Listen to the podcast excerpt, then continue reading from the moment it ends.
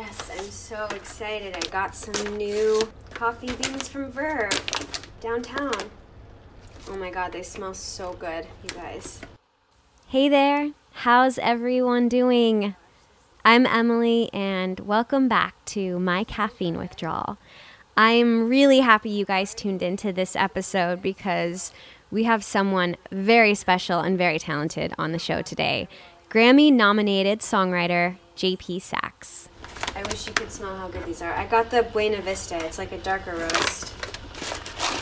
He's really reaching so many people all over the world right now with his music, particularly with his song If the World Was Ending. And he's had so much success and excitement in the last year. I was curious to see how he was feeling and how he was celebrating these special career wins in this lockdown world we're all living in right now. JP and I connected over Zoom one morning, and I learned so much about him. JP tells me a bit about his grandpa, a Holocaust survivor and cellist who he has drawn so much inspiration from, and we get into talking about what TV shows and board games have been keeping him and his girlfriend Julia Michaels entertained in this lockdown world.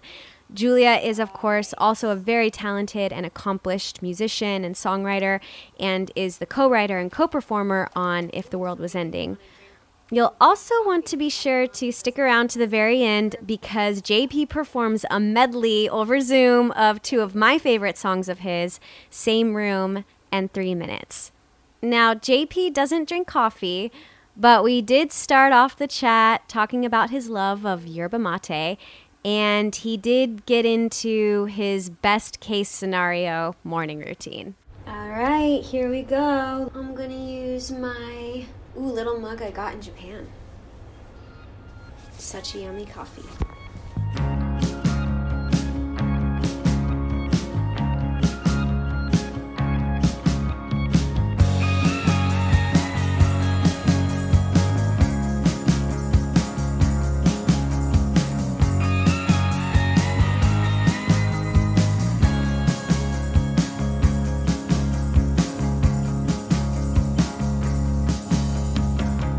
Your manager was saying he's probably not going to drink coffee, but you drink like yerba mate. Are you drinking He was right. He knows me super well. I'm set. It's all set up. Fun story about yerba mate. Okay. When I first started working with um, my production partner Ryan Marrone, my entrance fee to the studio was showing up with two of these, okay. and we always used to joke that one day we we would make music successful enough that yerba mate would just sponsor us and give it to us for free, yes. And it happened. Oh my god. We made it. Your vision came true. You had a goal. I visualized the yerba mate sponsor, and now I am caffeine sponsored. that is incredible. So free yerba mate for you for a, while, I guess. Exactly. Just very hopped up in the studio for life. yeah. And does yerba mate? It's not caffeine, right? But there's some sort of like stimulant, or it is caffeine. It's caffeine. So you're the caffeine expert because we're on Well, we're on my caffeine withdrawal. we're on your caffeine withdrawal podcast. But I in my very limited layman research, I learned that different kinds of caffeines affect your body differently. So if you switch up caffeines day to day, you actually get like a different sort of energy from coffee or tea or five hour energy drinks or whatever it is. Yeah, that makes sense to me because actually this week I randomly started drinking matcha. I thought I didn't like it, but I think I just wasn't having like the right kind. And like I have been drinking that a little bit more and it doesn't quite give me the same buzz. Sure. I like it, but it's like fine, but like coffee definitely like gives me more of the I don't know, I like the like extra anxiety. I don't know. yeah, there's definitely a little bit of like a different kind of buzz that you get. I mean, it might just be the the buzz of knowing you're doing something that isn't necessarily good for you. Maybe. The just that the health consciousness of matcha just takes all the thrill out of the energy. Yeah, my, my coffee is a little bit bad, so it's like exciting at the beginning of the day. Exactly. So, when you get up in the morning, do you have any sort of like morning routine with this whole coronavirus? Like, I'm just guessing that like before this, you were probably doing a lot of traveling. I saw that you were touring with Lennon. You're touring a bunch. So, have you found any sort of routine in this? I'm going to give you two answers to this question. Okay. Okay, so the first answer is my best case scenario answer that I know that my mental health thrives if I can maintain a pretty strict morning routine. It's like the best thing I can do for my anxiety It's the best thing I can do for just feeling physically at peace during the day. If I can wake up with my phone in a different room, shower before I look at my phone, then have breakfast before I look at my phone, then check a couple emails, then exercise, and then start my day. That's like my ideal situation. That probably happens once a month. I was just going to say, how do you keep your phone in a different room? I've heard of people telling me to do this, and I just, I can't seem to do it. I guess because it's everything your alarm clock, your. And then I got an alarm clock for my room so that I wouldn't. I feel it rewiring my brain in negative ways to look at my phone first thing in the morning. I know it's bad for me, but I still do it nine times out of 10. Like yeah. I did it this morning, set my alarm because it's just slightly easier than yeah. setting the alarm clock. And I was already watching, I was binging a Amazon Prime show before I went to sleep, which is also bad for my brain. I'm aware of how I can like set up routines that will just make me healthier. I just, it's the execution of those routines that I'm struggling with. Yeah, they say you have to do it like a certain number of days in a row for it to become more like more of a habit and more of something that happens naturally and you don't have to like use your willpower. So then like exercise is sort of the end of your morning routine and then is that when you're sort of like headed to the studio or writing sessions or I have been writing every single day. So oh, I've, wow. I've been in the studio and I've been writing every day and I've been finishing the album, which has been so fun. Wow, that's exciting. I'm, I'm sure you can relate to this as an artist. There's like the part of our job that's the art, and there's the part of our job that's the business around the art. Mm-hmm. It comes in waves. Like sometimes I feel like I'm 80% a business person trying to make a career for my art. And some days it's like I'm just 100% the artist. It kind of like comes in waves. So usually the day starts with like two hours of taking the meetings, like talking to different people and, and just doing the entrepreneurial stuff. Yeah, for sure where I find the mo- most joy is when I arrive at the studio and everything kind of just ceases to exist and it's all about just making a song I love. Yeah, I totally get that. What would you say your percentage is? Like your percentage of working on your art itself and working on making a business for the art that you've made?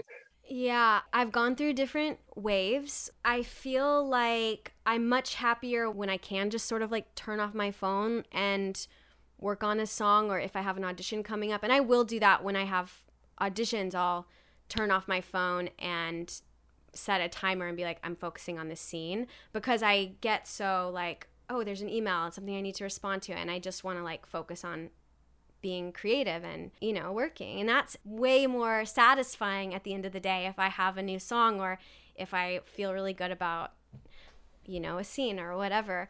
I started doing this thing where I maybe like would kind of group it. So, like, oh, this day I'll be more of a business person because I have a hard time getting out of the business mode because it's so like addictive because you're usually like on your phone, on your computer. So I started trying to like group it. Like today's more of like a businessy day. It's interesting that you bring it up because I follow you on Instagram and I I haven't like um done like a really deep dive or anything. like I haven't like I haven't like totally stalked you or anything. But I did notice that you are really good with it. It's like I do notice when you post, and you do a lot of like the Instagram lives, and I'm curious your relationship to Instagram. How are you like managing that, or do you feel like it comes naturally to you? If I think of it as Instagram, I fucking hate it. Okay. If I think of it as like, what are my feelings about Instagram? Inherently negative. Really? Just because like of the addictive nature yeah well i have to separate the like the platform to what i'm using the platform for.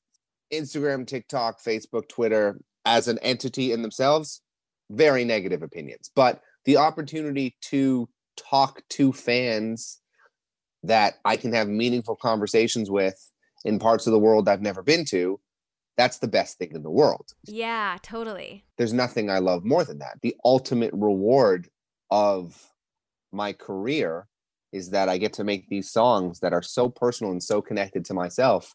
And then those songs find their way to people that I then get to have these meaningful connections with that I otherwise wouldn't. I'm cognizant of the fact that right now, the way I do that is on these platforms. So I try not to think of it as like, okay, I'm going to try and like be good at Instagram today. It's more like I'm going to try and have a conversation with people that I really care about today. I try and think of it like a tool and especially like in quarantine when I can't be touring around the world, like you know, setting up just like we're set up right now and yeah. playing songs on the piano is is the is the best I kind of got. Yeah. So I mean, there is sort of like an acceptance of like the tools that are available. Like you said, like even with this podcast, I was so resistant to like start a season two because I was like, no, because season one, like they, like we had this whole thing where they would like make me a drink and like whatever they, or maybe you'd bring me a year from Montana. And I was like sort of resistant in a certain way. And then like partway through quarantine, it was sort of like, how can I be like grateful for like the fact that Instagram, like you said, you can reach fans all over the world and, it's a tool. Make sure that you're using it rather than like it taking you.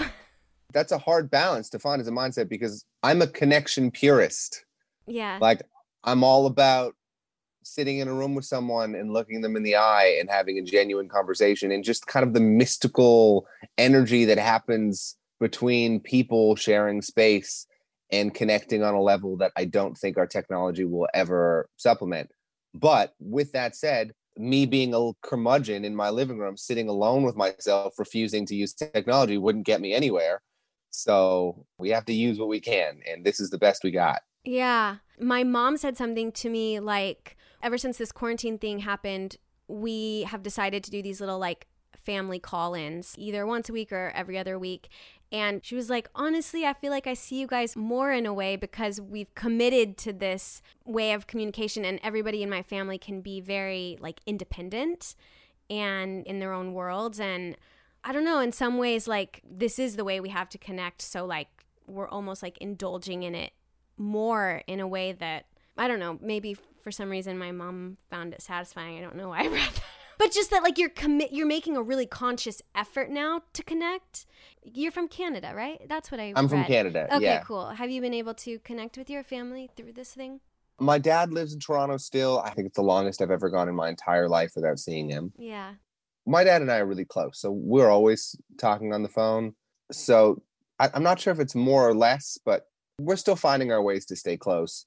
Another thought i had was one of the silver linings of all of this mm-hmm. is I think has leveled the playing field for fans of artists mm. because in 2019 if you liked my music and you lived in LA you had a lot more access to me performing but now you know you could live in Turkey or Amsterdam and you have the same access to me performing as someone who lives down the street yeah and because of that I'm, I'm also performing a lot more on the internet. So if anything i'm actually spending more time with fans in other parts of the world than i would have in a non-covid year which is cool. Yeah. All the special things that you're doing and like you're connecting with so many people all over the world and getting like noticed by different publications. And i was wondering about like during this time, how do you celebrate that? I mean, maybe last year you're probably going to lots of events or things like that. And I can tell that like the actual making of it is really important to you and probably where you get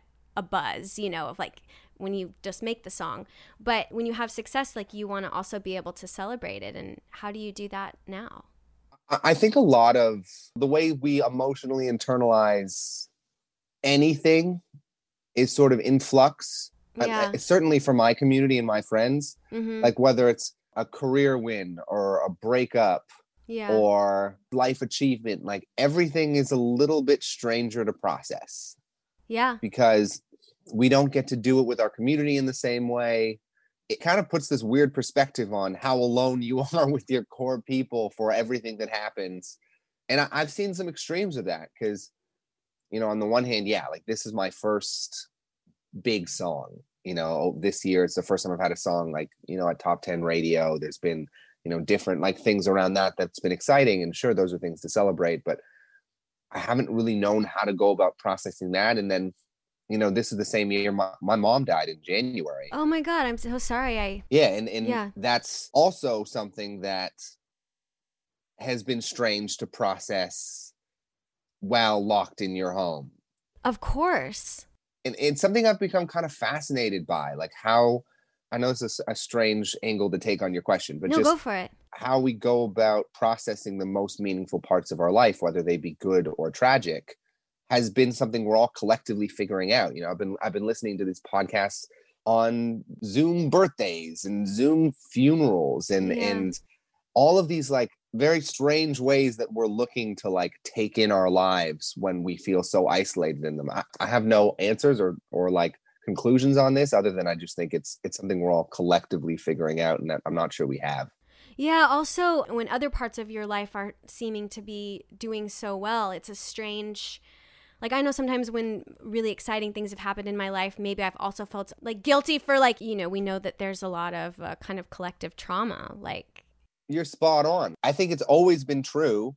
I think it's just a little bit more obvious right now, but all of the best moments in our life happen in the context of like absolute tragedy somewhere close to us yeah. at all times. yeah. So, yeah, this one has been like particularly visible to me because it's you know dealing with the you know mourning of loss of parent while having the most meaningful progress that has ever happened in my career and you know right that was january and then in february i went on tour with lennon in europe and that was my first european tour which was amazing and then the song you know if the world was ending that's been you know a big part of my year. Had a life before quarantine and then Yeah, I remember hearing it on the radio and being like, "Oh man, this just feels like the perfect time for this song." Like when I heard it, I was like, "I remember when the earthquake happened." Like I was thinking to myself, like, "Do you remember 4th of July? Like, wasn't that when the, there was a big earthquake?" that's Is the that- earthquake Oh, really? that's the one we're talking I about was like, I didn't know if that was the one you were referencing, but I was gonna have people over to my house for like a Fourth of July party.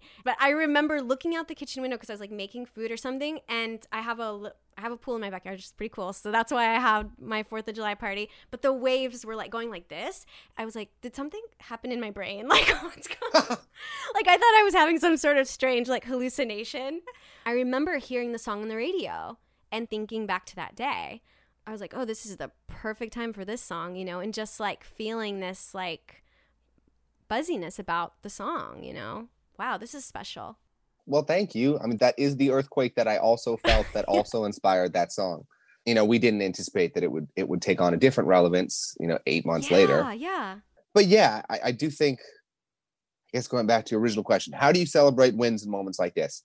I think it's like a little bit of a fast forward to what's going to be important when I'm 80 Yeah. you know, what my life looks like a little bit right now is what I anticipated like when I'm retired in the sunset of my life. Like, these are the people I want to have around me, and this is how I'm going to celebrate. Like, just alone in my home with people I love.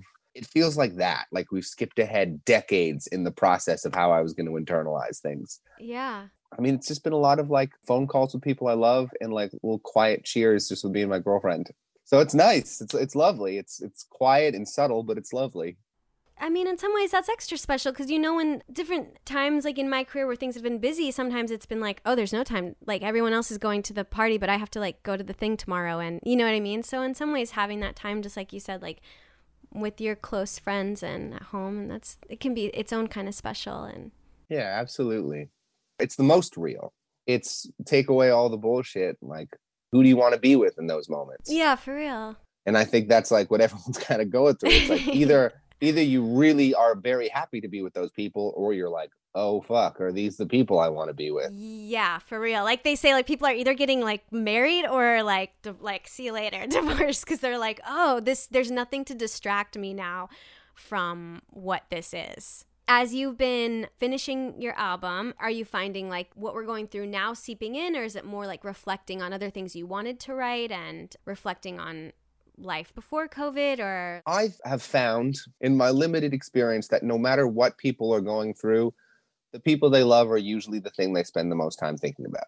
Whether you're in a, a war zone or a pandemic or just a dramatic LA friend group, I think usually where most of our internal dialogues are are just on the people we love. yeah, And all that to say, I don't think the subject matter of my songs has changed all that much because at the end of the day, when I sit down to write, I'm I'm thinking about the people I love, whether it be my friends or my family or my partner. That's kind of where I live when I'm when I'm journaling, when I'm creating. Yeah, I totally relate to that. Even in If the World Was Ending, it's like the focus of the song is the like, oh, would you be my person? Would you come over or whatever? But like the atmosphere is seeps in, I guess, in a way. Exactly. At least the people around me, I can't speak for everyone, but at least in my community, we're all just obsessed with people, with other people, yes, with yeah. people are the most fascinating thing in the world to me. I love my friends and I love my relationship and I love just leaning into the way my perspectives on things grows and just being fascinated with my own experience of the people around me and how that changes and how that grows and how I how I learn throughout that and I think that's like the lifeblood of at least my art. Yeah. Now, did you grow up in Toronto or was it like a smaller town that you grew up in? We lived in King City. Okay. Which is like 45 minutes outside of Toronto, small farm town. But Toronto was like where I spent most of my time in the city. Oh, okay. And um, were your parents like listening to something in particular, or were you always just playing music?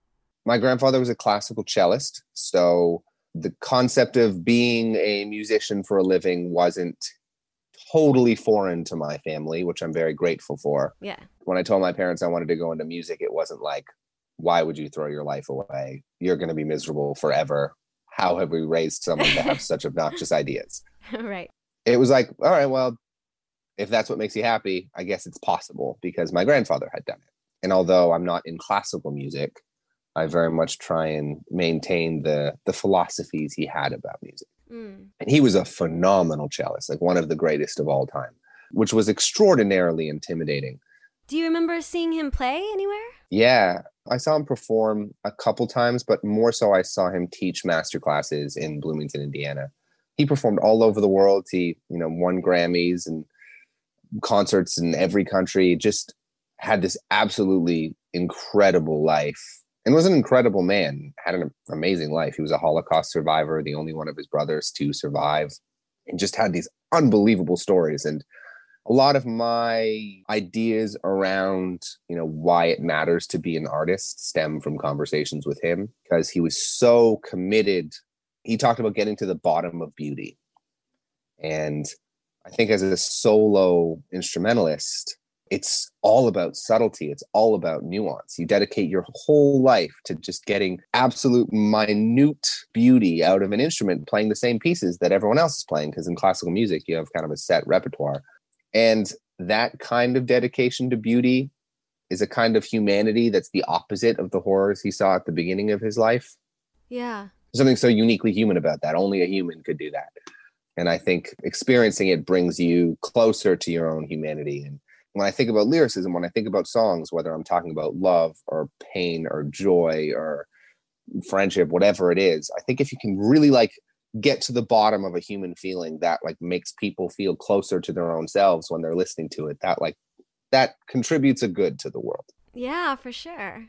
So if he taught master classes how old were you when you would see him do this? And is there anything else from his classes that you remember him saying that has stuck with you i remember him being like very very articulately cruel to people interesting I, I saw him make people cry a couple times He was so obsessed with like properly getting the piece out, you know, getting getting this piece of music out. And the way he thought about the cello was it was the instrument for the song. And I don't just mean instrument like literally instrument. It was an it was an instrument for this piece of music. You were the instrument.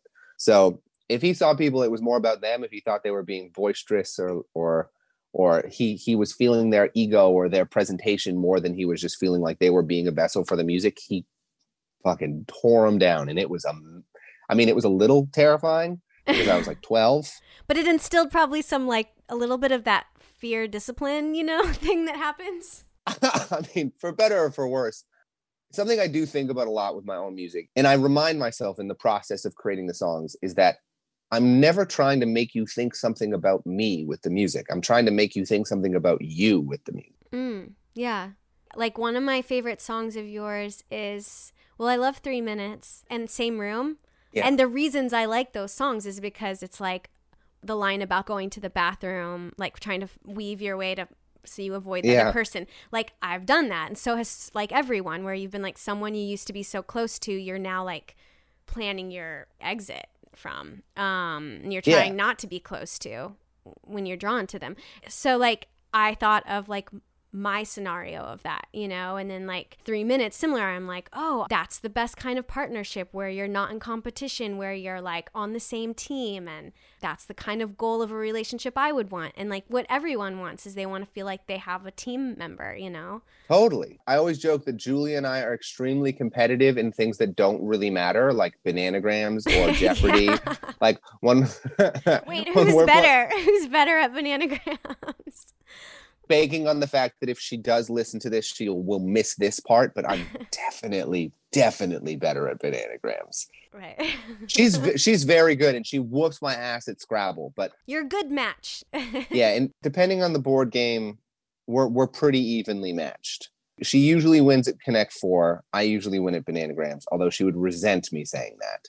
Jeopardy, we're probably like, depending on the category, if we watch Jeopardy together, we're probably getting most of the same questions, but she probably gets a few more than I do. Mm-hmm. Um, so extremely competitive in things that don't matter, not competitive at all in the things that are important to our lives. And, you know, because we do the same thing, there is the potential for competition if either of us let our insecurities get the best of us. But I think both of us believe so deeply in one another I mean, she's fucking incredible. She's like my favorite songwriter on the planet. Yeah, she's so good. And it's such a fun feeling to admire the person you love. It's so much fun when you when when you can take away the part of you that's like ever comparing yourself to those people and just like seeing yourself in in unison in harmony where it's like you know it's never oh fuck she's amazing does that like somehow make me less it's like oh fuck, she's amazing. And if anything, that makes me feel great about myself because my girlfriend's amazing. What are you guys watching during quarantine? Um, I've been watching a show on Prime called The Boys by myself. Oh yeah, I haven't seen that yet, but I've been wanting to. That one's really good. I just finished season one. It's just nice to see superheroes be the bad guys. Yeah. And there's a new season of Shark Tank. We've watched every other season rerun. Mm-hmm. So stoked about the new ones. We I've gotten very um holistic about my my Shark Tank watching. I will if there's food products, I will order them in advance so I can eat the food products with the sharks when they do the presentations. It's the dorkiest thing that's come out of my quarantine, but it's really fun. I can guess like who's going to invest what for what amount. It's become like a whole That's your entrepreneurial side with music and your Totally. I have a few like periphery dreams and one of them is definitely to be like one of the musicians who goes on Shark Tank, like accompanying an entrepreneur to just like do those like tacky presentations at the beginning. Someday I'm going to do it. Someday, I mean, you made yerba mate happen.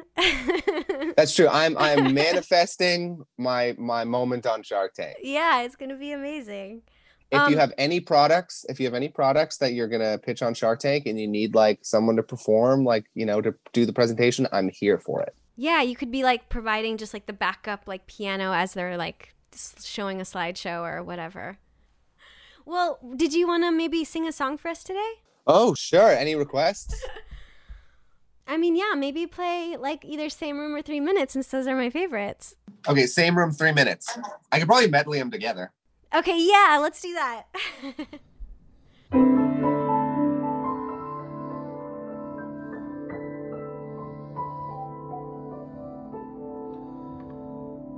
I get insecure for stupid reasons.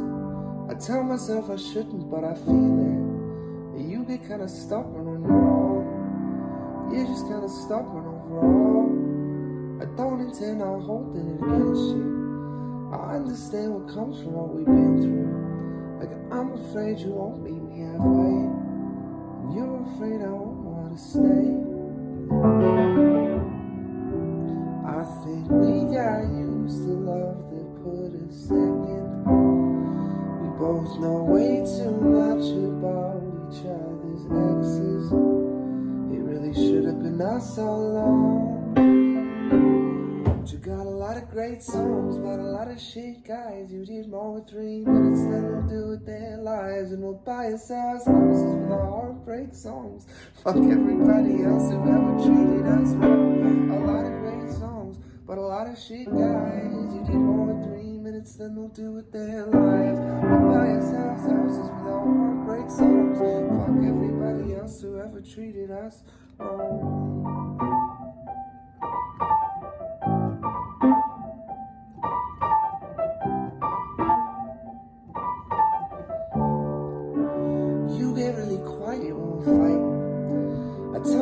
watching but I just wanna fix you right away. And you're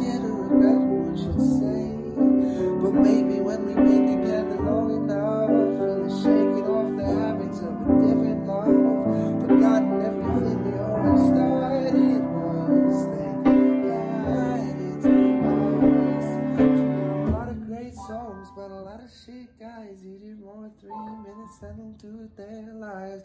We'll buy yourselves houses with our heartbreak songs. Fuck everybody else who ever treated us.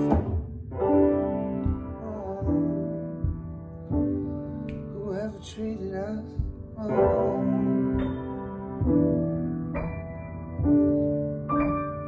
This is a very emotionally disconnected melody, medley, but here we go anyway. Okay. I watched a TED talk on heartbreak.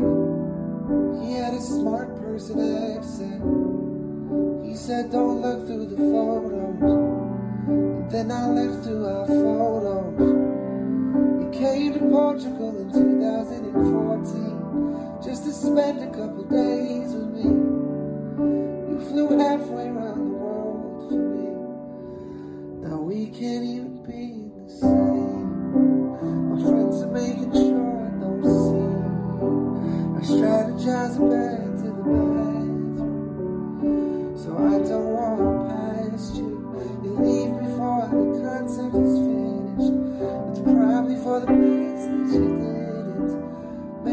try to fake our way through.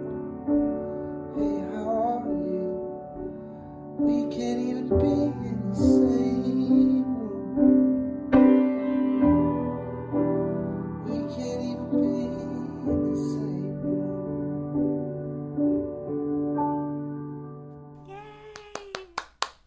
Thank you so much for that. You're so welcome. I got like my own little private Instagram live concert, like Zoom, or me and Mia did. it's nice to actually see people's faces when I'm performing. So Oh, yeah. very happy to sing for you and Mia. Whenever you go through the breakup, you start googling the like, how do I make this feeling stop? You know, how do I, how do I get better? And it's like, Yeah, feel it till you don't. yeah, I know. I've I've done all the, I've done the searches and then been like, okay, I'm not gonna, yeah, look at the Instagram. I'm not gonna look at the pictures, and then you just the only thing that really works is just you just one day don't care as much or you feel better. Exactly. Although deleting the deleting the photos definitely helps. yeah, yeah, getting rid of reminders so you don't have like the mental triggers and all of that. But Absolutely. Yeah, mental triggers are, are, are good to good to avoid for Yeah. sure. yeah. Um. Well, what are you doing the rest of the day? I guess. What am I doing do- the rest of the day? I'm I'm gonna go to a studio other than this one Yes. to finish two songs that I'm really excited about. I've written like four songs that I think are gonna end up on the album in the last three weeks. You're feeling like inspired, energized. I mean, in a sense, I've been working on this record for like a decade. It's like the culmination. It's my first album. This is like my first proper album. So everything is fair game. And I've been doing this thing in the studio where for so long I would go into the studio and all I would think about is I'm just going to make something I love. I'm going to make something that right now I would love. And that's all I'm going to care about. I'm going to be sincere in the lyric. I'm going to make sure everything feels like the truth. And I'm going to make sure I love the song. That was just my guiding principle. I've added a little detail recently where along with trying to write songs that 27 year old current me would love i'm trying to think about what 15 year old me would love and it's turned into some like interesting songs because i'm thinking about it less analytically and like all the pretentiousness of my current perspective on music is just gone because i'm just thinking what would i have loved before i knew what made it something i loved Yeah. What do you think the switch was? Like, what made you start thinking like that? honestly i think it was just like recognizing that there's so much music that i love that's just like fun and that i can still speak the way i speak in songs and have it like be lighthearted like i wrote a song the other day that straight up sounds like a backstreet boy song and it makes me so happy yeah. and i just want to listen to it over and over again and what's more of a sign than like wanting to listen to a song over and over again that it should be the song you put out Do you have anyone else in the studio with you? Or are you spending just more time like by yourself, or do you have like a producer there, like to bounce ideas off? Yeah, I have like a core team. It's like myself, Ryan Marrone, who's like my the he's executive producing the album with me, and then there's a couple other producers who I'm working with. And then I've recently been working with um, this uh, artist and writer named Amy Allen, who I highly recommend checking out. She's really incredible. And a lot of those like newer songs that I'm in love with are songs I've written with Amy. And she's just so, so good. Oh, that's so nice. You found a collaborator, a match, soul match, or something. There's a few writers who I've worked with that like there's just kind of this spark. And I, and there's honestly very few. There's like Of course. working yeah. with Julia, working with Amy, working with Ryan, and, and it's just, you know, where you you meet and it's like it's like having conversational chemistry, except the conversation turns into a song at the end. That's awesome. I mean, that's the thing. That's great. Wow, I'm so happy for you and I'm excited to hear this album when it comes out, though I'm sure it'll take a minute cuz like we said at the beginning, like business stuff and First few months of next year is what I'm hoping for. Wow. Then that's a pretty quick turnaround. That'll feel satisfying. That's awesome. I'm really I can't wait for you to hear it. Oh, yeah. I'm getting real excited about it. Well, thank you so much for having me. I really appreciate you you welcoming me and sharing your time. I'll probably be seeing you on Instagram and someday we'll get coffee or yerba or I'll have your yerba mate like in person. We'll have like a I would love that. Yeah, that would be so fun. I mean, we're both in LA, so like yeah, we should Let's do, do that. Okay, cool. All right. Well, that. see you later. See you later. I really liked getting into some relationship stuff with JP. I feel like he gave me some good advice. Also, in other JP news, he just released a new song with another amazing artist, Maren Morris, one of my favorite country artists, just in the last couple weeks. And the song is called Line by Line, and I've already listened to it a bunch of times. It is so very good, so definitely check it out. I hope that you enjoyed this conversation today, and I hope you learned something new about JP. I hope that if you liked it, you'll share with your friends and rate and subscribe. Every little bit helps out the podcast. And also, don't be shy to say hi on social media. I love getting notes, and it really encourages me to keep making this podcast. If you find yourself really wanting to keep the conversation going in terms of coffee and music, you can join the Facebook group, which I will link in the show notes along with a couple of other things JP and I talked about today. I will see you guys next week, and thank you so much for helping me to cure my caffeine withdrawal.